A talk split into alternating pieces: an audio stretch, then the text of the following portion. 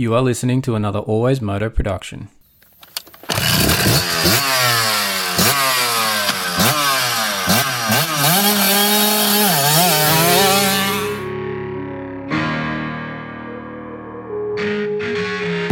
The Always Moto podcast with your host, David Hogan. We talk moto events from around the world. All the injuries, all the training ins and outs, the bikes, parts, and gear inspections. The results, we interview your favourite riders. It's the Always Moto podcast. We occasionally have some coarse language and the odd stuff up along the way.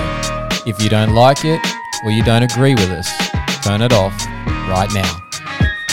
I'd like to remind you that he is not a doctor.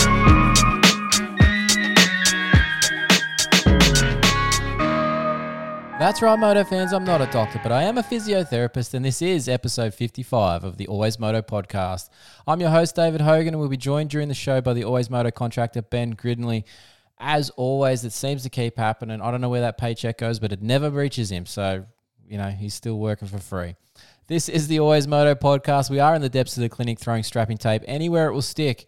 As always on the show, we're going through things, all things moto, particularly the injuries in our sport, because hashtag injuries are a part of moto.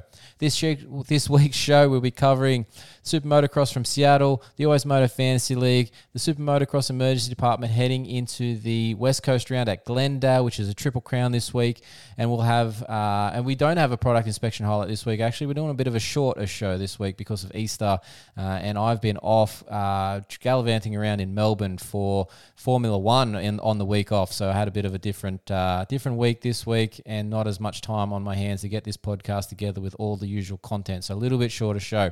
Now, thanks to this show's sponsors, Polar Australia, uh, and their incredible range of activity tracking, heart rate monitors, uh, from the H10 chest strap to their top of the line GPS multi-sport watch, the Polar Grit X Pro.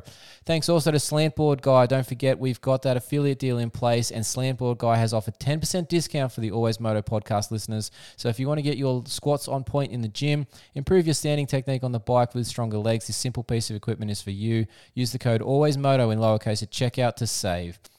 Uh, endurance recovery boots. If you want to maximize your training and get more of those squats done on your slant board, um, the endurance recovery boots are something you need to help you be recovered before each and every session. Uh, use the code ALWAYSMOTO at lowercase at checkout as well, and that will help you save on the endurance recovery boots as well. They're very nice product, those endurance recovery boots. Feel very nice. The pressure that they come. Uh, as they come onto your legs and they alternate through the different sections of the of the boot. It's a nice little massagey feeling that you can do at home and by yourself whilst watching TV. It's fantastic. All right, and Tech 167 3D printing. If you need something cool for your bike, you should check out these guys. Even if it's just that funnel that fits straight into your bike, uh, that has that threaded funnel that screws straight into the oil cap, it means no mess. It's a fantastic product, but they have a whole bunch of other stuff and they can design something for you direct if you contact them as well. So check out Tech 167 3D printing, guys and girls. It's uh, worth looking at them. And also, here's the special code that you've been listening, waiting to hear for. It's always Moto at checkout. It's all lowercase as well, and that will help you save with those guys as well. As always, we need to show support direct. We have our Always Moto t-shirts available. They are $25 plus postage and handling. Show your support of the podcast and get a t-shirt to rock at the race. Email us at info at alwaysmoto.com. Put t-shirt order in the subject line and send us the size and we'll do the rest from there. It'll be a PayPal purchase. Now, the shirts are a smaller sizing, so please go a size or two up and you'll be happy with the size that you've purchased. If you want to show the support um, of the show and you're not necessarily after a t-shirt, but you want to help us stay here on the airwaves, send a donation to Always Moto Podcast via the PayPal account. The links are all for all of these sponsors and all of our links are all in the show notes uh, or on our bio on Instagram. So please check those out and they'll help us to help you bring more content to your listening ears. Enough of the intro talk. Let's get into the show with the contractor. It's Lorenzo Locurcio. You're listening to the Always Moto podcast. Lorenzo Locurcio aquí. Estamos en el Always Moto podcast. Escúchalo. All right, we're rolling into the show. We've got some general talk coming up here. Welcome to the show, contractor. How you doing, Benny? All right, how are you? Good, mate. How was your week off? I, I feel like it was a long week off. At least it was for me. But um, what you get up to on your week off? Uh, I did a lot of nothing really. Uh, just just relaxed on the weekend, I think. But uh, you had a big weekend, so I did. I was You at, did all right. I was at Formula One um, in Melbourne, which was pretty cool. First time for me at, at Formula One, and uh, funny enough, we- we've had a show here recently called, you know, uh, how many red flags in uh, in Supercross, you know, has there been? And there was three in one race at, at Formula One on the weekend. I didn't know what was going on. So interesting, uh, interesting weekend for me. Yeah, you definitely got the uh, got your money's worth out of that start grid uh, seat that you had. Yeah, definitely. Uh, one thing that I found actually really interesting, and it's one of those things that I'm interested in, like the details of how, you know, the equipment goes together and stuff. But we're sitting there watching the Ferraris, and I don't know if I, I mentioned this to you or the photo I sent you at one point if you saw it, but the Ferraris were doing up the um, axle nuts before the first start. And this bloke pulls out this torque wrench and fair dinkum, it's two meters long and it's got to be about a Coke can in diameter the thing must have been twenty grand in in uh, in torque wrench. It was insane how big it was to torque up the, the wheel nut on the on the Ferrari.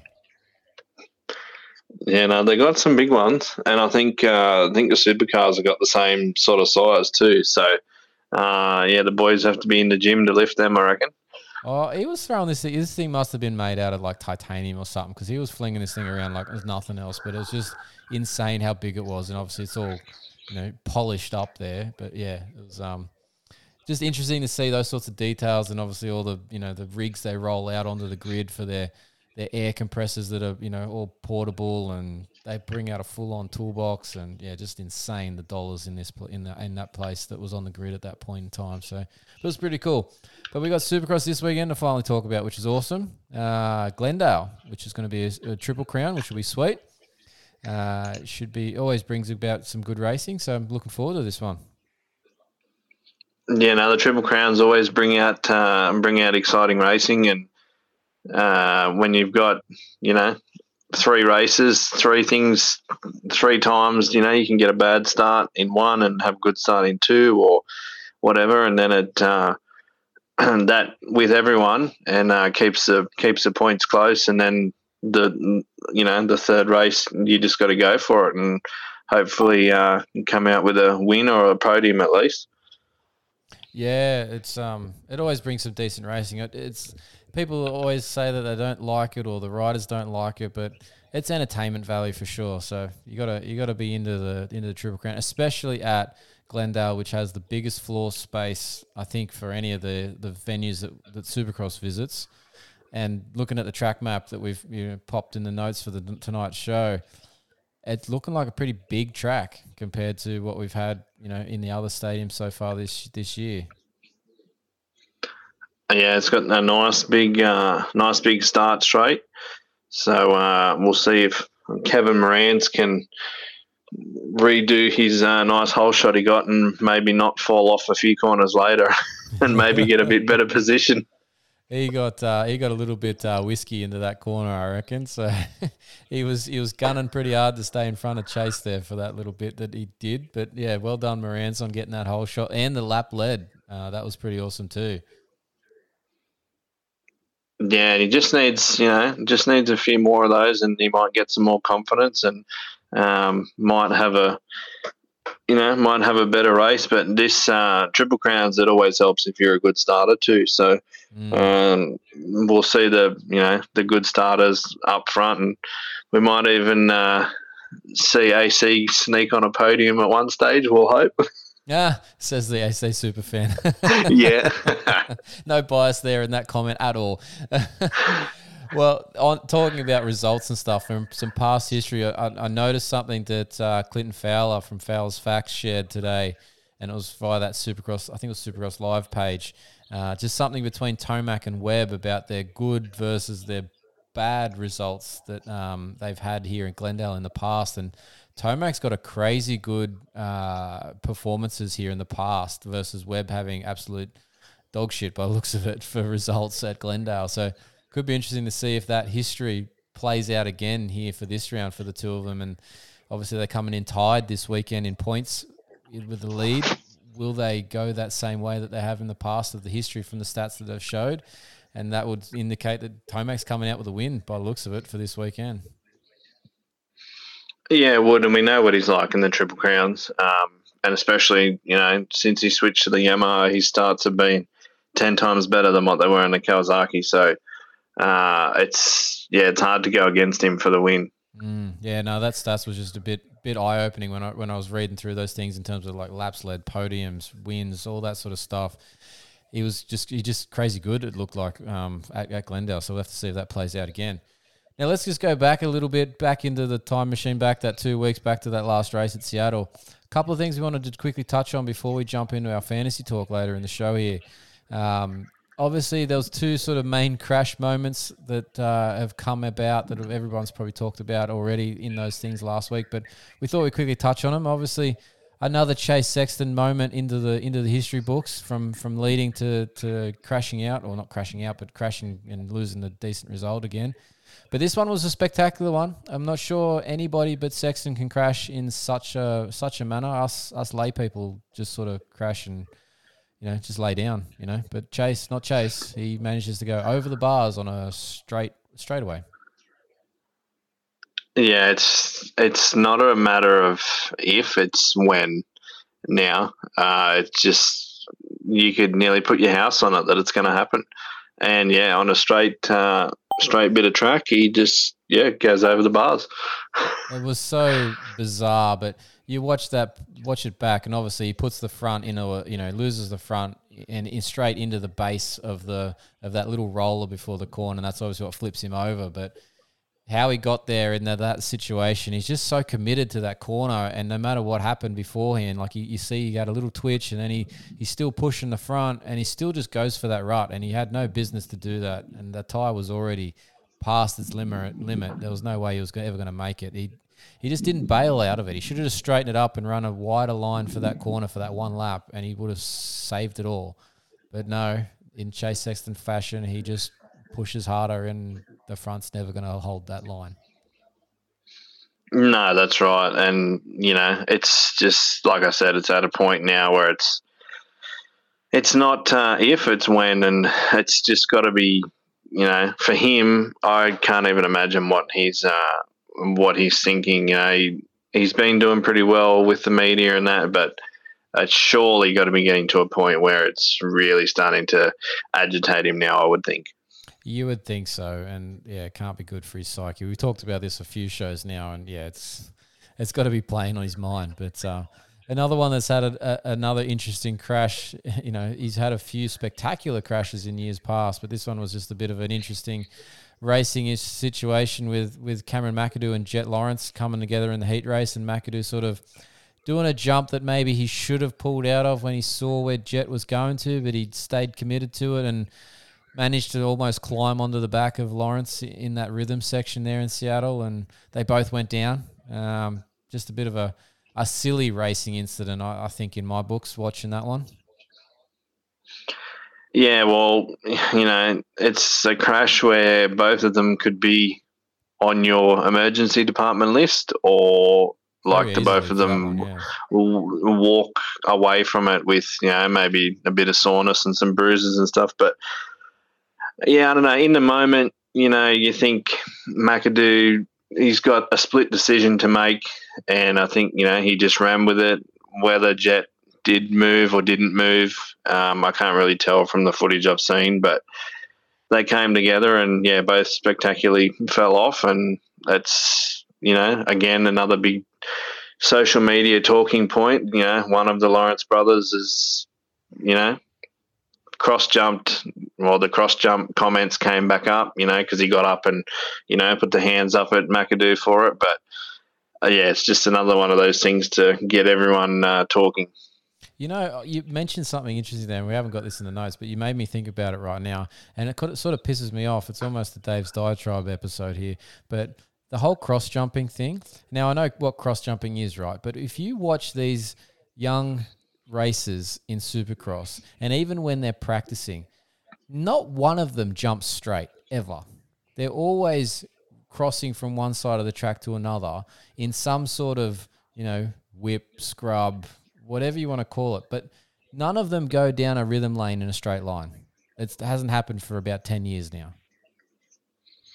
No, and I think I can't remember who was the heat or it was the main, but I think Stilez was in front of Jett, and he was you know sort of crossing him when they were coming up to jumps and stuff like that. So you're right. They don't just go, you know, they don't just pick a line. They just they're all over the place. Mm, and I think that comes down to it's come up on lots of different, um, you know, media outlets. They talk about this all the time about they don't have the same racecraft because of all this. Um, uh, what do you call it? The um, you know, the training facilities where they just ride laps and go for sprint laps and all that sort of thing all the time, and they don't do it with 10 other guys on the track at once on top of them. They do it all spaced out, you know, with 10, you know, a couple second intervals between each rider. So there's nobody next to them. So they can do those stupid zigzags to get the, you know, the bike as low as it can be down the rhythm lane. And that just doesn't translate to a race like this. And that's, yeah, you just, you hit a nerve when you talked about that because I've been noticing that more and more that these guys are just riding in a zigzag down a rhythm lane and but then they talk oh but he cross jumped me but every single one of you is cross jumping it's just a matter of if the guy's close enough to get hit you or not you know it's their techniques are, are just a bit shithouse with their racecraft Yeah, that's right. And I think they just need to, you know, once they step up to the, you know, up to the 450s, they'll only do that once and something will happen and that'll, they'll, you know, they'll straighten themselves out then after that. Yeah, hopefully. But there is a point in time where all the experienced heads are going to be moving out of that class, and the class will be filled with all these younger, you know, Z line rhythm riders into the class, all the same thing. And will that just sort of that you know race knowledge disappear? It'd be interesting to see how this all plays out once we have like the Tomac and and the Barcia and all those sorts of guys that are at that sort of thirty ish range disappear in the retirement because we'll have a whole bunch of new guys in that 450 class in the next sort of three years. And yeah, will they all be just Z, Z lining it down a down a rhythm lane? We'll have to wait and see. All right, let's um let's shuffle shuffle into the uh, fantasy league, the Always Moto Fantasy League talk for this week's round. Now, uh, Seattle was a fantastic round for me. I'd like to be- get back up on my, my podium and, and gloat over you, Benny. We were talking the last podcast that uh, you had me for two weeks in a row there, but what are we now? I think I'm eight eight and two for the season for you, mate. Yeah, we knew it was going to come crashing down at uh, at, at one point, but yeah, I got uh, very unlucky actually. so uh, it could have been pretty good, but it uh, yeah, it wasn't. Yeah, not not the weekend you'd, you'd hope for, and I actually wasn't really even paying attention to the last weekend, so I'm even more impressed with myself that I kicked your ass. So, pretty good.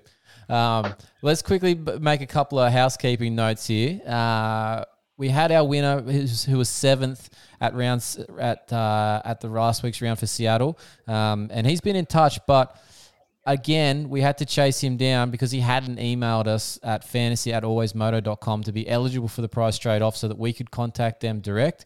Um, so we've had to do that again. Don't like it, guys and girls. Get those emails to us. Send us your pulp ID and your Instagram ID, or if you don't have an Instagram, just send us an email so that we know that it's you with your name uh, and your pulp ID, so we can link up who that is when you get that position, uh, and we can then get you that prize quick and easily. Now, even though that they've contacted us, um, and we've responded to them about sizes and you know all the things that needs to occur. They haven't got back to us, so that prize is still in limbo. And that prize was those Bolt Everywear motocross gloves, which is awesome. Uh, which we popped up that image on our Instagram, so we've got a couple of different colors and whatnot. But uh, at this stage, that person hasn't got back to us, so we might be re- repurposing that prize at this point. We'll see how that com- communication goes. But yeah, so main point, get your emails in, uh, and second point, uh, the Always Moto Fantasy League chat that we've got going on Instagram. If you want to jump in it, you got to message myself uh, at Always Moto, or you've got to message Benny uh, at Grino22 to get yourself added to that chat.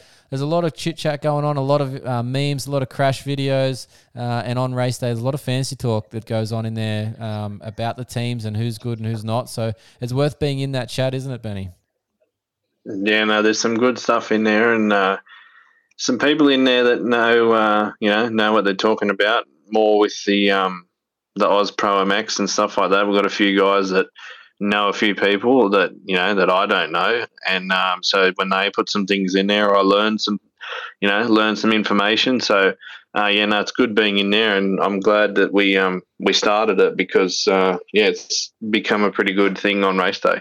Yeah, the race day is a nice little chit chat thing because obviously a lot of us, uh, you know, here in Australia, we're all watching it at home Um, a lot of times in the early morning, um, laying in bed, sort of thing, uh, and nobody to really talk to there and then. But yeah, the chat the chat starts you know pinging off its head, uh, which is awesome to sort of you know feel a bit more engaged with a few people whilst whilst the races are on. So yeah, get involved with it if you want to join the chat. Send us a message and we'll um we'll add you to the group. Now, Seattle picks, mate, that you had. Uh, have you got them up? Are you ready to go for those? I sure am. All right, run through that uh, lousy team that you had in Seattle, mate. Uh, so Jett got me 26 points, of course. Mhm. Um, now, Pierce Brown got me 28 points, and we had a bit of a talk about him in the, the week before. But uh, considering that I think he was dead last in the first turn, uh, to get 28 points, there is, you know, I can't remember what position that was, but that was decent. Uh, that was a decent result for him. So I'm not uh, not going to throw any hate that way. Uh, my old mate Jerry. You picked Jerry. He- oh my god. I, I I picked Jerry, and he was in. He was in, and his teammate punted him. Uh, there was, three of those. couple of uh, laps there that they, were- they were sort of sequencing. Did you see them over the finish line too? I, I felt like there was a bit of hate going on there. Yeah, there was a.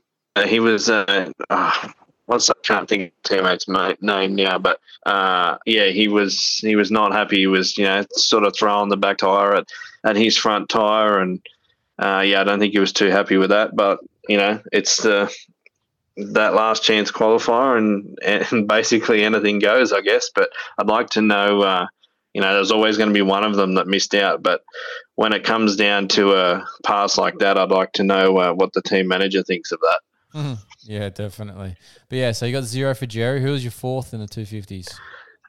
And so Mitchell Harrison, which Mhm. is the other teammate, uh, he only got me 11 points. Ah, So he was he, he he was up. He did have double points. He was up there, and I think he must have fallen off late in the race. Uh, and yeah, that's that's all we got. We got 11. Yeah, right. Well, look, I had similar to you to start with for that 250 team. So I had Jett as well. I had Pierce as well. But I had Robbie Wageman that got me 34, and I had Hunter Yoder that got me 32. So I was not too bad at that point for the 250 riders. So what about the 450 team? Did they do you dirty as well? Well, I had Chiz, and he got me 28 points. Yep. Uh, Freddie Noren giving me those good points again at uh, 42. Uh, Christian Craig, now, same thing as uh, Pierce Brown. I think he went down early and had to make it all the way back through the pack. Um, would have been a lot better, I think, if he didn't fall off. But um, yeah, 21 points from him. And after that heat race, you know, it's too late then to the sorry the LCQ. It's too late then to change your picks. But I should have known after that crash by Cade Clason how that uh, how his main event was going to go. But ten points is all I got from him, and uh, yeah, that that's that's it. Yeah, that's a that's a rough team there. Yeah. Okay. So Well- 100 and, 152 points. So yeah, not great. Not not the greatest weekend. Well, look, I had Ken Roczen who didn't max out on on the All Star. He got 23. I had Josh Hill for 30. I had Cianciarulo for 30, and I had Justin Hill for 30. So not a massive team point score. I got 225 all up, but again, a consistent sort of 200 plus number. So I'm I'm happy with it at this stage. So we're doing okay. Now, in the total runs, so uh, just to just to keep everybody abreast of where we're at between the two of us here, uh, I'm running two five two thousand five hundred twenty five, uh, and after that shocker of a weekend for Benny, I've gapped him a little bit. He's now two thousand three hundred and thirty three. So I'm not, I'm about hundred and what's that ninety something points uh, in front of him. So I feel like I'm, I'm I've got it, I'm, you know, feeling confident again. So yeah, looking good. That's all right. At least uh, I know you don't care too much about it, but at least I'm in front in the uh, the RM fantasy. We'll I'll, I'll keep that one. Yeah, you can have it. I don't really care. Uh, it is what it is. Now, uh, on the league side of things, uh, for our overall, um, Lasagna Forever is uh, currently leading our league. Uh, he's got a nice little oh, 10 point lead over Ratmo 420. So those guys have uh, gotten a bit out there. They're 2,600 points, uh, which is really, really good for those guys. Um, and I'm still not too bad. I'm actually pretty happy with my overall so far this year. I'm in 23rd, um, which is good. But uh, I have to keep scrolling, and then I even have to go to the next page before I find the contractor. And uh, where is it? Uh, uh, oh, there it is. It's uh, 59th, mate. You're not doing so well in the overall in the league, buddy. Yes, I was 47th after, uh, uh, what was it, three weeks ago. I was 47th, and then, uh, yeah, last week didn't help. So um, it's all right. We'll we'll claw back again, and we've still got some races to go, and then we start motocross. So we'll see. Yeah, fair enough. Well, look, this week, obviously being Glendale, we don't have a team to pick as such because you're going to know who those riders are that are in the main events because it's a triple crown. So check back on the uh, Always Moto Instagram stories uh, closer to lockout because we'll have our teams up then, so you'll see who we're picking, and it might help you pick or change or do something different from us to get up in the league. Uh, and then look, the other thing we got to talk about this week, uh, we've got another random prize this week for round 12. It's going to be the Goat Brand MX knee brace socks. So we're going to have a pair of socks up for grabs. Now, Benny, you need to give me a uh, number between 2 and 22, and that will be our random position for the prize for this week. So pick a number, mate. What will it be? Well, you said just before uh, before we started the podcast that we'd had what seven and eight already, No, no, we had fifth and seventh. fifth and seventh. So I was going to go ninth, you know, AC ninth, Mm. but I think I'm going to switch it up and I'm going to go Chad Reed twenty two. You're going to go 22. We're going to go way down the field. All right, let's do it. 22 this weekend Yep. will be the winner of the random prize position. So that's actually a pretty good spot because it'll give a lot of the midfield runners a um, you know pretty pretty good shot at that position. So let's see what happens. Now, no, no taking another dive, mate, trying to win the prize. All right, this week. Don't. yeah, no. There needs to be a bit more of an effort if I'm uh, going to take a dive just to try and get to 22. Oh, yeah, I need to do a little bit better than, uh, yeah, a little bit better than what I did last week. Yeah, look, we'll see how it works out. But look, that'll be that'll be our position. So twenty seconds. So watch out for the uh, the post probably tomorrow where we'll pop up that prize and the confirmation, um, and to get your tips in. So check that out on our Instagram uh, posts there. Uh, and look, a big thanks to the fantasy league sponsors. They've been doing awesome, um, providing the the prizes, and we'll have more for the end of the Supercross overall. We'll have first, second, and third. Uh, and that's that's the guys from Coastal Motorcycle Centre, Goat Brand MX, Thor MX Australia, Michelin Australia, Ringmaster Images, Heltech Australia, and Bolt Everywear. Thank you very much for the support of the Fantasy League, guys. All right, uh, let's wrap it up there. We'll uh, with the fantasy talk. We'll be uh, back after a short break. Hey guys, it's Matt Moss here. We're tuning in with Always Motos podcast. All right, guys and girls, we are back. Thanks for sticking around on the Always Moto podcast, episode 55. Let's jump into the emergency department. The emergency department. All the injuries, all the gory details, and when they'll be back on track. It's the list you really don't want to be on. I say it all the time. You don't want to be on this list at all if you can help it, but unfortunately, hashtag injuries are a part of moto. And it seems to be the case again this week after Seattle. Uh, a, a couple more injuries added to the list, and we uh, have lost you know a few more riders heading into the Glendale round. Now, uh, some things to note from from last week. Mumford was back on that PC bike uh, for the first time for his ride. He did quite well considering he's had a very rough uh, end of 2022, beginning of 2023 with injuries. He had that wrist injury, he had that calf tear, but he looked really good. He looked solid. He might not have had the complete fitness to run the whole 15 plus one, which I kind of expected, but he, he did surprise me still. His result was good. Uh, and he looked like he was racy during the day in terms of one lap speed. So things might be looking up for Carson here if he can manage to keep things together and not and avoid a further injury. Uh, but so far, it looks like those injuries are recovered and things are looking up for Carson Mumford, which is nice to see. little update on Dylan Ferrandis. He will be about three weeks into that three week concussion rehab that he spoke about just before the Seattle round. Uh, he did mention in that too that he would probably take about six weeks to return from that uh, secondary or that concussion that happened uh, earlier in the season was, and then he had that uh, press day crash in Daytona. So he's probably about time to be seeing some more images of him maybe coming back to the bike here in a week or so. Uh, and whether we see him on the Supercross track again this year or not, I'm not really sure on that one.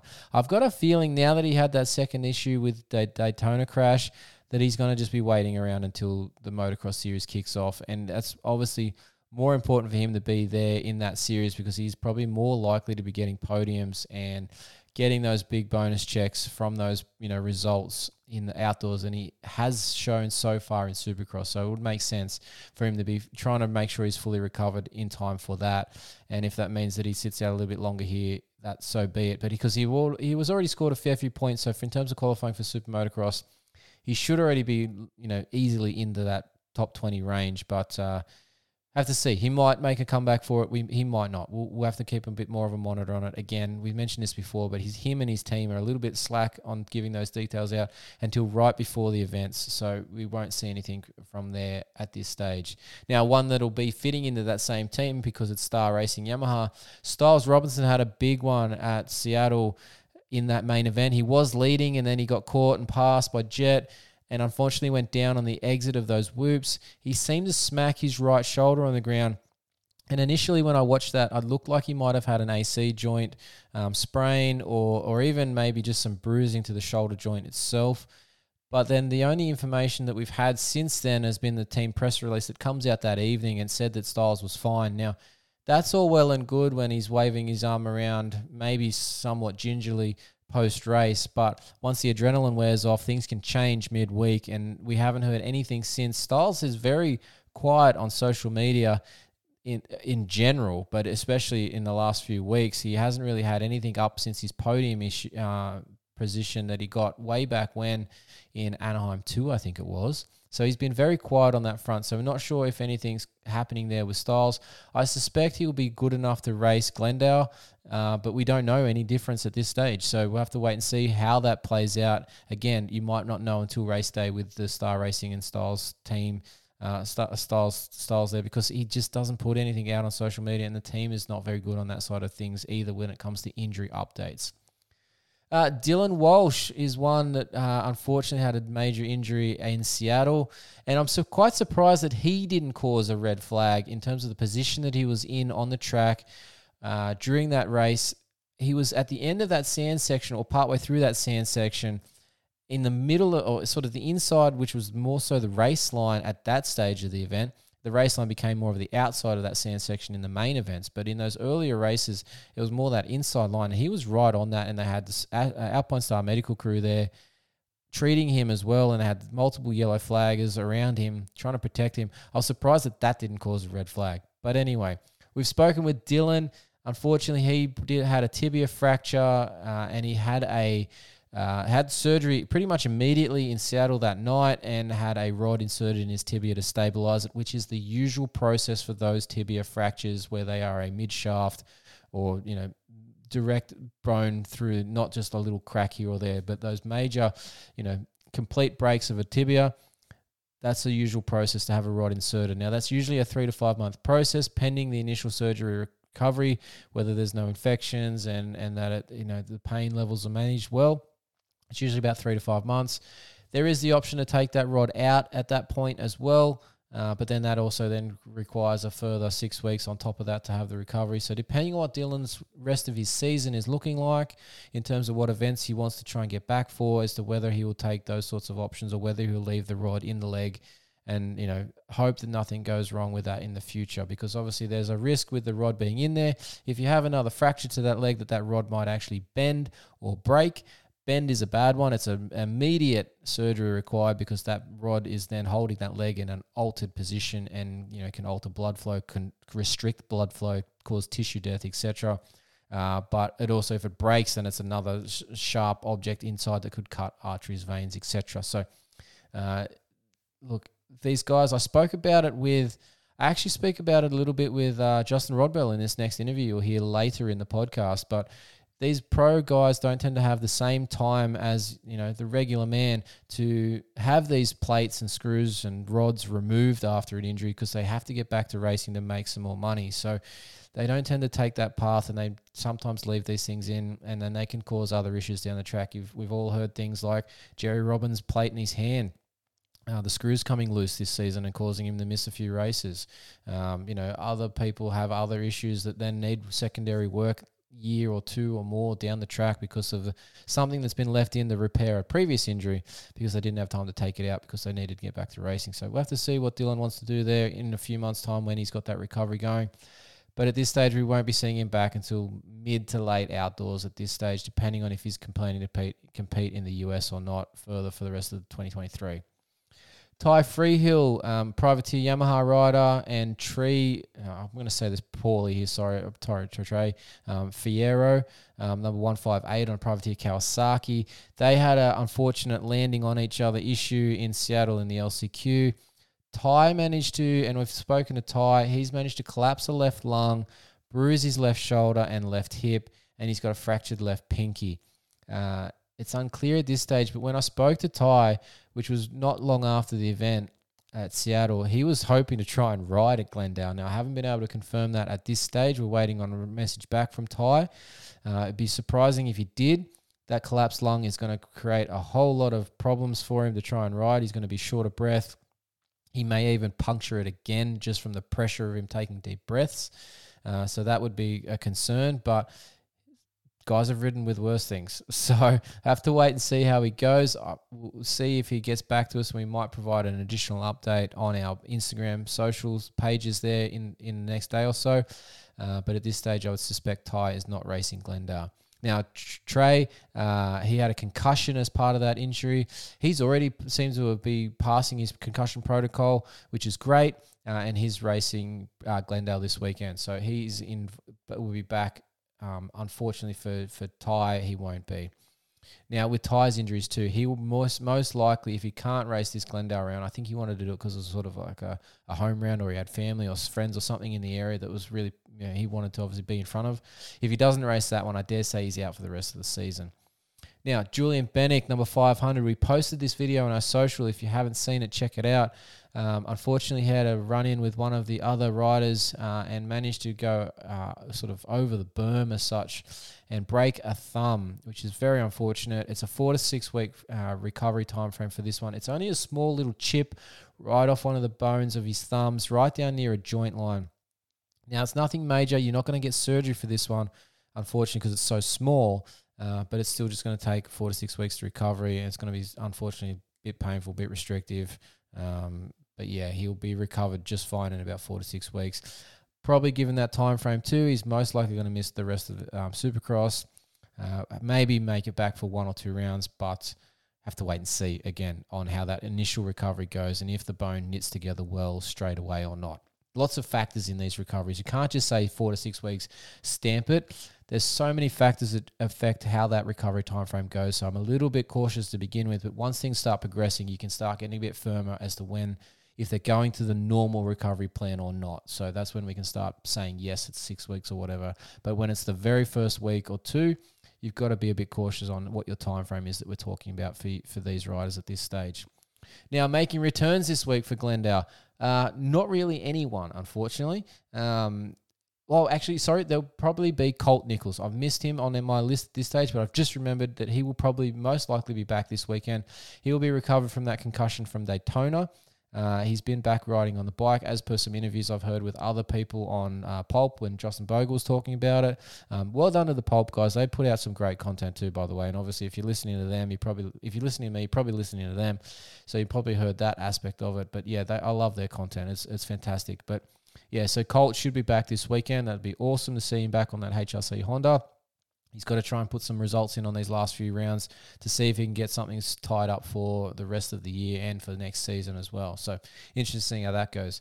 Now, Aussie Matt Moss is going to be back at Glendale. Now, everyone thought that that little thumb tweak that he had at Oakland kept him out of Seattle, and that was not the case. We spoke to Mossy Uh, and he just had some family commitments and other uh, other Aussie commitments for races and stuff that he'd sort of made to some local sponsors that were you know covering the the, the cost of those things in the week or so um, just the last two weeks. So he he you know wanted to do those but he will be at Glendale and he's back in the states already. He's back with his uh, Bar Suzuki team there. So look for Mossy to have a good race this weekend. I think he'll be on for a, a solid one this time round so keep an eye out for Mossy but that that is um, that is all we have this week for um, the emergency department at this stage like we said, a little bit of a shorter show this week. We're keeping details tight. Uh, we'll we'll expand on some things obviously after next week because we're going to have a few more guys hopefully returning for the East Coast round at Atlanta following this week's race in Glendale. Uh, so we'll have to see how that all pays out when we get some more information after Glendale's done. So we might have a bigger section in next week's pod show. Now we're going to take another quick break, and we'll be back with our interview. Now we we have checked in with Justin Rodbell on this week's uh, injury check-in. Uh, Justin unfortunately had that big Achilles injury, uh, complete rupture of his Achilles tendon back at the end of November 2022, which has meant that he has basically had to miss all of Supercross this year. He is back on the bike, as you'll hear in this interview, only once or twice, uh, and not on a race bike as yet but he, that is coming here very soon, and he's hoping to be back ready to go for round one of the outdoors at Hangtown. So fingers crossed that he can get all that sorted and ticked off. But it's good to hear from Justin. It's been a while that we haven't seen him or heard from him, so nice to have him on the on the Always Moto podcast. So uh, let's take a quick break, and we'll be back with that interview. Hey, what's up, guys? It's Scott Meshey, number 411, and you're listening to the Always Moto podcast. All right, guys and girls, joining us this week on the Always Moto podcast. He's been uh, MIA from the Supercross this year due to injury, but hopefully we'll be seeing him back and about uh, very shortly. It's Justin Rodbell. Thanks for your time, Justin. What's up, man? I'm pumped to be on the show. It's uh, it's been a while since I've talked to anyone really. I've just been kind of laying low, hanging out, um, doing some things with, you know, training, but that's about it. Yeah, I gather the, the injury obviously enforced some of that, and you probably just had the chance to step away a little while and just reset on everything. Yeah, it's uh, one of the I actually ruptured my Achilles, so it's one of those injuries that's gonna take, or it's been about four and a half, five months now. Um, but I would say I'm about at seventy five percent, seventy four, still loading, still getting there, but day by day. Um, but no, I'm actually like back into the full swing of training. Um, I'm on the bike. I've only rode two, two days now, but uh, I'm back at it. So well, that's a good start. Now good to ride. it's it's it's an interesting thing, man. It's good that you're back on the bike, but it's an interesting injury. It's not something we usually see too often in in moto. How did you manage to tear your Achilles?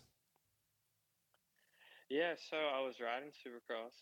Um, it was my first, no, second week. So I had second or third week of like starting my boot camp for the season in November. It was the end of November.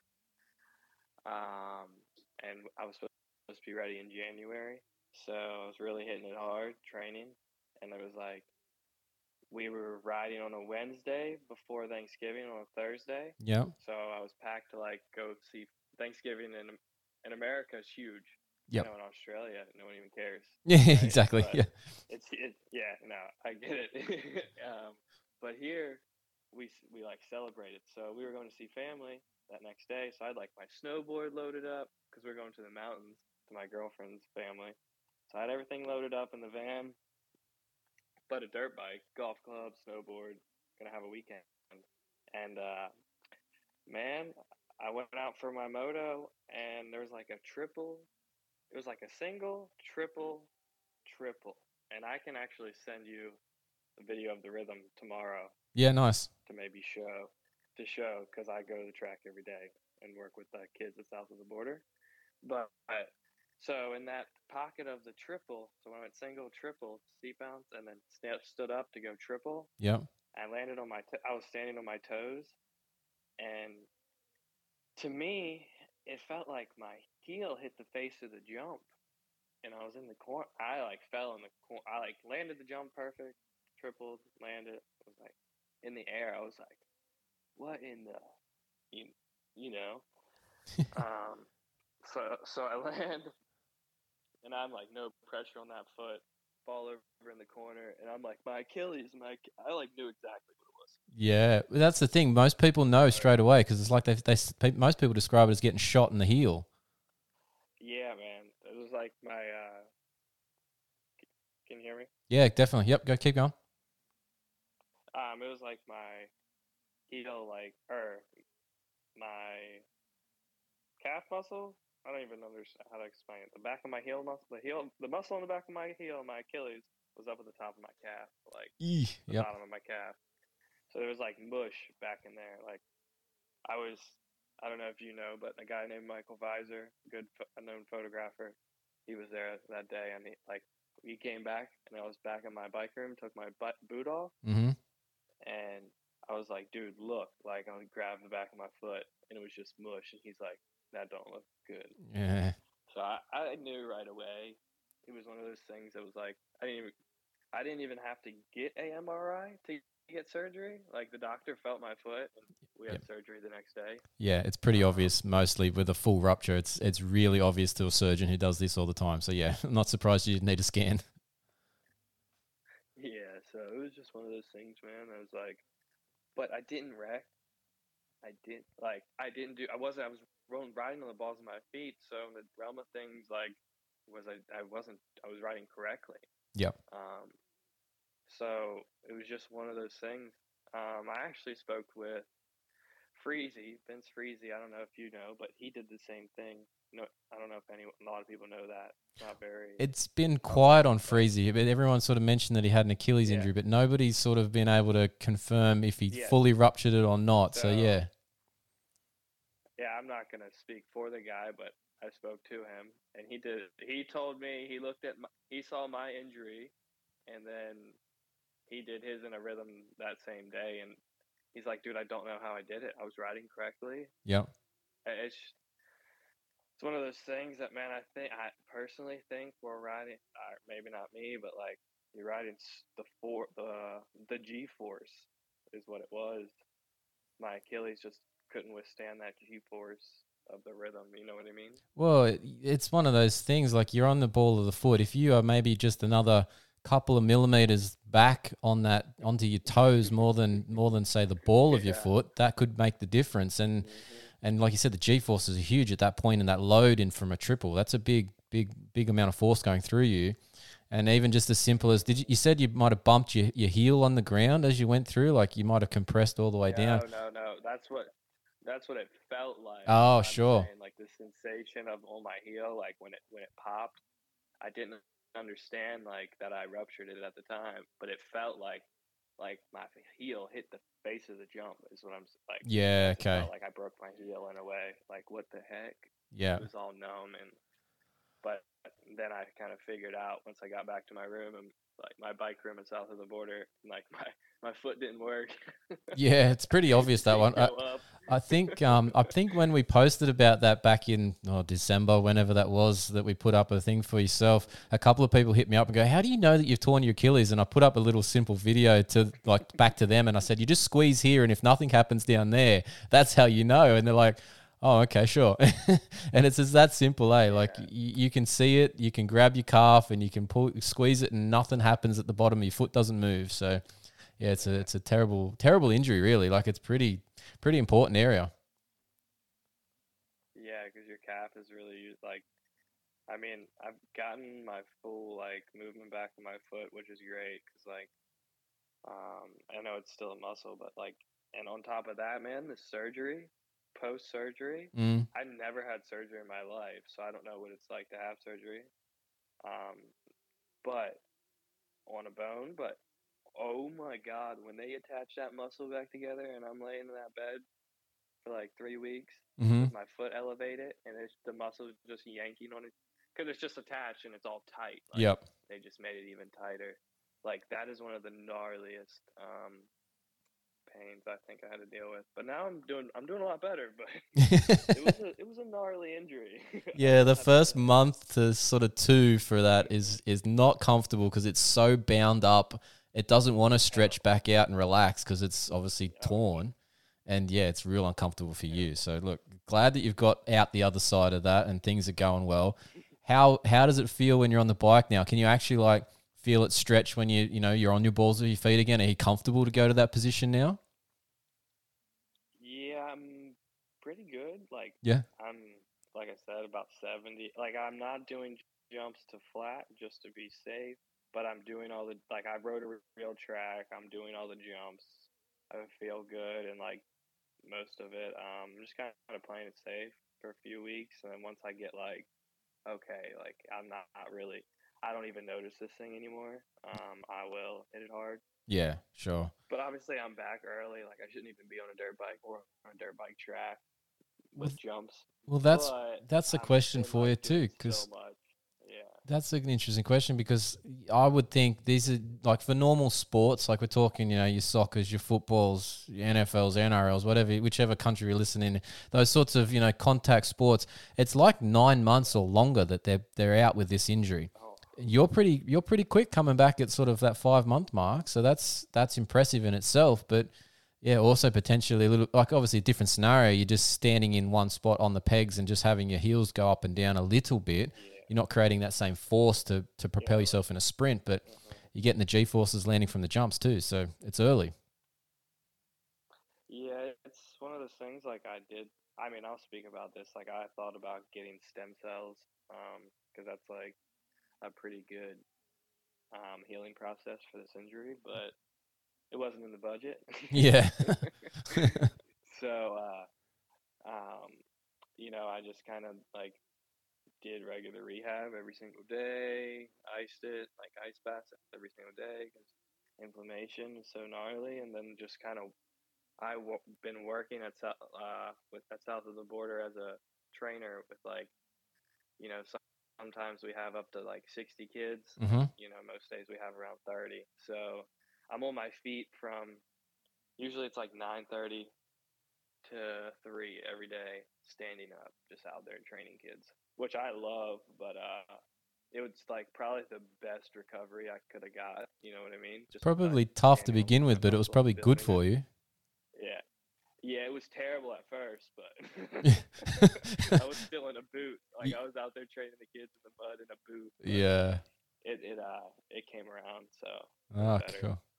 Well, so like all that behind you now, hopefully things are moving forward. What are the plans for you? You know, with the races, are we gonna see you back at some point this year in an AMA national, or what's the what's on the horizon for you? How do you think this is to play out? Um, so I'm gonna continue training and working hard. Obviously, I've been, I don't know, working hard off the bike, so I'm not too bad out of shape. Um, my plan is to be at round one at Hangtown. Okay. I, I mean, I probably won't be, you know, 110 percent. Yep. I'll be there. I want to be. I need to get a two-digit number for next year, um, because I didn't get any points in Supercross. Yes. So that's kind of like my main goal is to get like maximum points this summer. And so I've been working on like, I was at a point, sorry to keep ranting, but like I was at a point when I got injured, man, I was probably the best I've ever felt on a dirt bike. Um, and I know people say that, but like literally, I I still haven't had a whole season on a good dirt bike, and that's not to talk bad about any other team or person I've ever rode a dirt bike for. Mm. I appreciate it, and I I love the opportunity. But now that I've rode a good dirt bike, um, I think my results will show. And and I rode a good dirt bike I like Budds Creek, and like I've ran top ten a lot of that mo- those motos, and I know that's my home track. Unadilla, I rode a good bike, but it wasn't. We didn't have the gearing dialed. But Budds Creek was good, and then I was off of it after that. Um, so yeah, that's that's about where I'm at. I'm just ready to get out there, which Well- sounds crazy, but I've been itching for a while. No, I can understand it. Like as soon as you're off for any length of time, you need to get back, and you've got to set yourself something to make you push to be ready by that point. And look, outdoor like the round one might be a tiny bit early in terms of being ready and fit and you know comfortable on the bike, but Yeah, shit, you got to have something to go for. Yeah, I mean, even if you're, I'm not like 110 percent ready. I'll, like there's only one way to get better. so Yeah, exactly. Laps on laps on laps. So yeah. yeah. Oh, that's it's whatever. Um, I got some good people helping, so it'll be a good season. I I believe. So what what are you going to be on? Because I'm, I'm I'm sitting here looking at your Instagram page just for some uh, some you know if there's any other questions to pop along and there's a lot of two stroke stuff on here, mate. What's happening there? We we're not riding a two stroke at the Nationals, I'm assuming. No, I uh actually a good. There's a dealer um, in Maryland where I'm from, Ellicott City, that helps me out, and I got a two stroke from them because man, those things are just they just put a smile on your face when you ride one. Like They do, know, Like it just has, yeah, like that, and especially that that bike is so good. Um, I would never race it against a 450 because it's like not fair. Like I need that power, Mm-hmm. But like it's just so fun to ride. So I just have it. Fair enough. So what what are we racing when we turn up at Hangtown? What are we what are we going to be on? I'll be on a Husky 450. Nice. Okay. So yeah, it'll be fine. I'll have plenty of power. Um, but yeah, I'll just be on a Husky 450 with Enzo suspension. Um, and then I'm working out some motor details right now, but that's about it. It's an HGS pipe. Yeah. Cool. Look. Uh, hopefully it all works out and it gets together for you pretty nicely and you can have a, a strong outdoor season. Like you usually do get some pr- pretty good results. It, you just got to uh, probably have to build into it and maybe see mid season sort of thing, but getting back to where you should be. Yeah, no, I'm like when I rode, man, I actually am like I was ripping. So like, I don't know. I've I have not left fell off pace. It's just and like we did. I've done. I'm already like I rode. I know this sounds crazy, but I was just like, all right, let's rock it. I'm gonna just do a 25, 30 minute moto, um, with the guys, and my pace is. It's not like the guys I'm riding with. They're not pros, but they're like amateurs, A class, and they're. I was right with them, and I'm like, okay, I feel fine. Like. Oh, good sign so Um, far. Yeah, so it'll be a good summer, I think. It's just I just have to continue to work hard, um, and then I've never really had a plan, go, good plan going into the summer. You like last summer was. I can. This is crazy. I don't think anyone's ever even done this, but I raced. I showed up to a national, or I raced a Kawasaki at round one, and then that that team wanted me to go to Canada to race, but I didn't have the COVID vaccine and I didn't want to get it, so um, I stayed in America because Mhm. across the borders you had to get it. Yep. So I stayed in America. Ended up there's this team called the Bud Builders. Um, they bought me a Husky Thursday. I put s- suspension and graphics on it Friday. Um, there was no time to ride it, uh, so I just rode it, raced the thing Saturday at Hangtown round two, and got twentieth the first moto. I do remember a sim- something about that you doing that, and that did seem a bit bizarre, but you like- did pretty well on it, so it mustn't have been all that bad. Yeah. Uh, those bikes are really good, and that's when I noticed I was like, dude, these Huskies are they're next level. How good they are! Like I'm sure there's those factory bikes are good, but um, I've rode some bikes out there that are pretty bad. So Yeah. Well, you so you you rode three bike brands last year, didn't you? You had that little fill in with with Hep as well.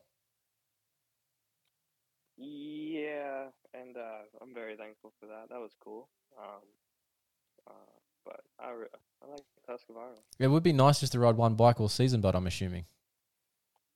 Yeah, but that came into the, like, so just at that round, they were like, "Hey, would you like to race the last two? And I was like, I actually kind of cut ties with the Bud Builders at Budds Creek because I was just like, man, I'm doing a lot of my own stuff on my own. These are all my bikes. They had provided one race bike, and I had two practice bikes of my own. Mm. Um, so I had some good people helping me, and I was just like, it was just to the point where I was just like, I'm better off on my own. No offense. And, uh, Yeah. and then we, I went to, I raced at uh, Budds Creek and did really well. And then they were like, okay, Saturday, Saturday even before the race started, they were like, all right, you're gonna race the final two. So I kind of went in thinking like, fuck yeah, dude, like I got to ride. That's pretty cool. Um, and then flew out to Cali that Sunday, like straight after the race, and rode all rode those two weeks, which was really cool just to get to you know just kind of live that kind of life. It's different than Yeah. the life I live, where I do it all myself, come back, work out, do all my bike work. Um, so it was cool, uh, and I appreciate those guys. Their bike was good, dang fast, and it was good, but um, yeah, as you can see, they moved on to bigger and better things. Mm, they they they, they have it a bit had a bit of a change of tack. They have so yeah, things are things are looking up Yeah, at their point for for different reasons. So Oh, yeah. Yeah, no, I just, it's a laugh, but uh, yeah, man, it's all good. Now, being in a being an Aussie pos- podcast, we, we know that you've been out here before and raced. Um, any chance we're seeing you back here anytime soon for some uh, either some Supercross or some nationals or anything like that? Like it was, you obviously did reasonably well you're, while you were out here, and you've done a lot more since then. But uh, yeah, just wondering if you ever come back here again. I'd love to. Um, my ban is up, so I'm good. So all the teams know that, right? We can like broadcast that. Your your ban is up. Round Hold on a second. You you got Yeah. it was a tax thing or something, wasn't it? All right, yeah. Can I like tell a story here? Go for like, it, man. This is this is where we have this platform All for right. is to hear random shit. So All right, this is I, this has never even been told. So rewind 2019. hmm Ah, I fly to Australia. I get a one-way ticket to Australia for this KSF Suzuki thing I saw on Instagram. I don't know anyone in Australia. I don't even know who I'm meeting to fly there. I'm like messaging this page. I'm like, yo, like, and so I see Kyle Fisher, this big ass dude, at the Sydney airport yep. and Scott. And dude, they're like the best people ever. Like they're some of the best people I ever met. Kane, that whole family. Like, um but then so I ended up staying there for like a month for that like tryout and Mhm. then I just like halfway through the month I bought a ticket back because I was like, I don't know if they didn't tell me if I won or not and then like Kyle was like, dude, don't buy a ticket home and I'm like, bro, you not like what if I don't win? And my Yeah. ticket goes up, like I'm flying out tomorrow. Like, what are you talking about? And he's like, like he just like he shook his head at me. So and then they like told me that later that day, and I was like, oh shit. So I won the ride, Yep. um, which was originally like a a hundred thousand dollars or something. Which I get they spent a lot of money on me that year. Just to even go racing costs a lot of money. Yeah. Um, and then they, on top of that, they fed me. I lived with them. So on top of like, they like took Kane was taking me riding. We were doing our best, man. We were working hard, like every day. We'd go we three, four days a week. I go riding, um, and I didn't have a car, so they'd take me riding. Like I lived with, in their house. They fed me, took me in like their own. I lived there for probably three, four months at a time, and I was coming back on a. Uh, I was on like a visitor's visa, vacation visa. I Yep. call it. Yep. So I was just like dipping every three months, and then, so this is how it gets funny. I was so at like the end of the outdoor season, Melross blew blew out his knee. I was hanging out with Dylan Wood, um, and then Chris, or I think it's Chris Dylan Wood, and then Chris Woods, right, the uh, KTM guy, Mm-hmm. right, Raceline Performance Yep. Yep. correct? Yeah, he was like, "Yo, what do you what do you think about riding KTM?" So I'm riding this Suzuki. No offense to Suzuki, dude. Let's be honest. I'm out on this Supercross track. I'm riding this thing, and I hop on Dylan's KTM, and I'm like, "Dude, I, second lap, I'm like busting out quads." Yeah, this is this is better. He says. Yeah. I'm like, "This is a Ferrari." yeah. So I tell Chris Woods, I'm like, you put me on that thing, I'm gonna be dangerous. Like, yes. Um, and I'm like 18, dude. I'm kind of like cocky. Yeah. Um, I was just like living it, living life. So uh, he gives me a, a sprinter van and two practice bikes, and I just get after it and I start training, training, training, and then, well, before all this, me and the Kane Fisher, the the owner, the owner Scott and Kyle, his son. He was my mechanic, and we booked like a trip to Bali, and I we did it like the right time. It was my birthday, and then I had to leave for like a week just to renew my visa. Yeah. Yeah. So like I had a instead of going to America, I was like, I'm gonna just go to Bali. So I go to Bali, renew my visa. Well, I come back in to Australia. I land. I come back like three days earlier than everyone because uh, we had Supercross coming up, and I was like, I can't be over there for like three weeks. Mhm. That's kind of bad. I need to come back after like at least five days of having fun. Yeah. so I come back and uh, I I get go through security, and they're like, "Hey, Mr. Rodbell, we have a few questions." Like, What's up? uh oh. I only have like a backpack, mind you. Like all my stuff is still over in Australia. I don't know who has it, but or if it's in the trash, or I have a road bike, a lot of s- lot of stuff. But Yeah. Right. back to the story. So they're, they're like, they're like, yo, Mister, I just had a backpack, so I just went over there for a few days to the beach. I was like, all I need is board shorts, t-shirt, Yeah. Good. That's it. Yeah. Um, so I come back and they're like, "Yo, Mr. Rodbell, come here. Oh, can we? Uh, what are you doing?" I'm like, "Oh, I'm coming back. I uh, ride dirt bikes, just travel around." They're like, "Oh, how do you pay for this?" And I'm like, "Well, um, fortunate enough, my family has enough money, and they just give me a credit card. Like, you know, it's illegal to have someone else's credit card." I'm like, "Oh no, it's got my name on it. Hmm. Here." So I check it out, and everything's good. They're like, "Oh, can we uh, see your phone?" And I'm like, "Yeah, why not?" Yeah. I'm like, well, I, I didn't think I was hiding anything. yeah. So, Exactly. dude, they go straight to my messages and like find pictures of me riding a dirt bike, and they're like, "Oh, so what are you doing here?" And I'm like, "Oh, just riding." They're like, "Oh, so you do it to make money?" And I'm like, "No." And they're like, so then they go into my messages and find where KSF Suzuki had paid me like 500 AUD, but I guess I can go into it. They were they were paying me through freaking PayPal, so we were just like, you know, Oh, stupid yeah. The government. Yep. Dodge the tax part of it. Don't don't pay the government nothing, and yeah, it all works until you get caught. Apparently. So yeah. Yeah. Well, yeah, but uh, I- I didn't get all the money, and it's whatever. So back to the story, there was no money to be found in my accounts. They're like, "Where's the money?" I'm like, "There's no money, dude. Like, I'm not making much money at all. I'm just here for the fun of it." Mm-hmm. So uh, they ended up canceling my visa because I was a professional sporting. Yeah. To be on a professional sporting visa, so I got banned for two years. Um, I've done my two years, so I'm cleared now. And, unless they were to, like, I still have to get cleared for one. You know what I mean? Which I guess is hard because you're you're already banned once there. Yeah, you'll have to right? fill it. Tick that box that says I was previously banned, and yeah, explain the situation. I was I was a bad guy, man. yeah, one one time or another, I did something dumb. Yep. I was a young kid, man. Sorry, I'm still young, but I just didn't know, honestly, straight up. But uh, yeah, that's the whole story. And then, so yeah, I came back and started working and started racing here, and that's kind of That's where we're at. been since. So, but you are you are available. So, how long ago did this two year ban run out for you? Is it is it recent?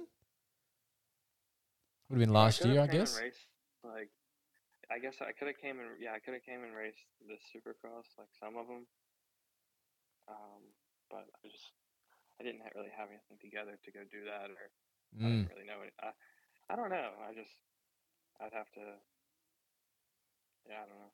Well, yeah, well, look, it, it, it it- happen, right? obviously this year's stuff is all starting to sort of probably be spoken about for Supercross at the end of the year in Australia because ours is always late in the year. So, Yeah, Maybe there's something there for you. Watch out, mother. Tell Wilsey, watch out, motherfucker. Coming. I'm not husky. I'll have to tag him in the post now to so he, can- so he gets alerted to this and he, he can listen for himself straight straight firsthand. Uh, uh, he'd like, "Oh, I'm gonna, I'm gonna kill you, cunt." I like the Australian spin on that you tried to put on the on the guns. Oh, that's no, it's awesome. Oh, look, man. Well, look, it's good that you're getting back on the bike. It's funny to hear about the ban. You know, uh, it's all, yeah, it's funny, but it's not funny. It's obviously a serious situation, but it is funny that Nah, it's yeah, happened no, and it's, over funny. now. At So, this point, it is. Yeah, it's not something. It's not something I really care about. It's yeah, life. You learn, you live and learn, right? exactly. Yeah. It's So, look, those you, you- situations that you, you just live and learn. yeah, and you probably tick a different box on the application next time. So, yeah, it's all good. But look, uh, hopefully we see you back, like you said, at that round one for the outdoors and, and hopefully fit and healthy and, and can stay that way for the year and maybe even an Australian Supercross down the track. Um, or the World Supercross, they're coming here too, so why not? But um, yeah, look, appreciate your time, Justin. Thanks for the storytelling, and uh, hopefully we see you on track soon. All right, man. Good talking to you. I appreciate you. This is Derek Kelly, and you're listening to the Always Moto podcast. All right, guys and girls, we are back. Thanks for listening to that interview there with Justin Rodbell, and we hope to see him back here very, very soon. Now, that's all we have for this very short show. Unfortunately, that's how it's going to be this round or this week with the Always Moto podcast. But thanks for listening. Now, if you haven't already noticed, we are dropping some of our segments of the podcast as videos chopped up on YouTube. Please check those out. Subscribe to our YouTube page; it'd be much appreciated. Uh, we're getting some good views over there at this stage. Just when we've only just really started out with it, but please check them out uh, and subscribe to the YouTube channel. We're going to be bringing some different content there here very, very soon. Uh, now, don't forget to send us your t shirt orders to info at alwaysmoto.com. Follow us on our social medias to stay up to date with all things injury and moto. Search Always Moto and then follow and subscribe. If you haven't already, just subscribe to the podcast feed. It'll make your life a lot simpler. And if your podcast app allows, leave us a rating. So stop it right now. Go and leave it. Leave us a rating, and it'll be perfect. Thank you in advance. Don't forget that you can check out all of our written articles over at fullnoise.com.au and soon to have some additional content showing up on our new website coming here very, very soon, alwaysmoto.com. But that's it for another show. Thanks to Polar Australia, Slantboard Guy, Endurance Recovery Boots, and Tech 167 3D Printing for the show support. Thanks to the Fantasy League sponsors for the league support and the prizes Coastal Motorcycle Centre, Goat Brand MX, Thor MX Australia, Michelin Australia, Ringmaster Images, Heltech Australia, and Bolt Everywear. Thanks to the Always Moto Contractor. Thanks to you guys and girls out there for listening. And remember, you need to be smooth to be fast because if you're not, you'll probably be seeing me deep in the emergency department, maybe even the clinic, having strapping tape thrown wherever it will stick.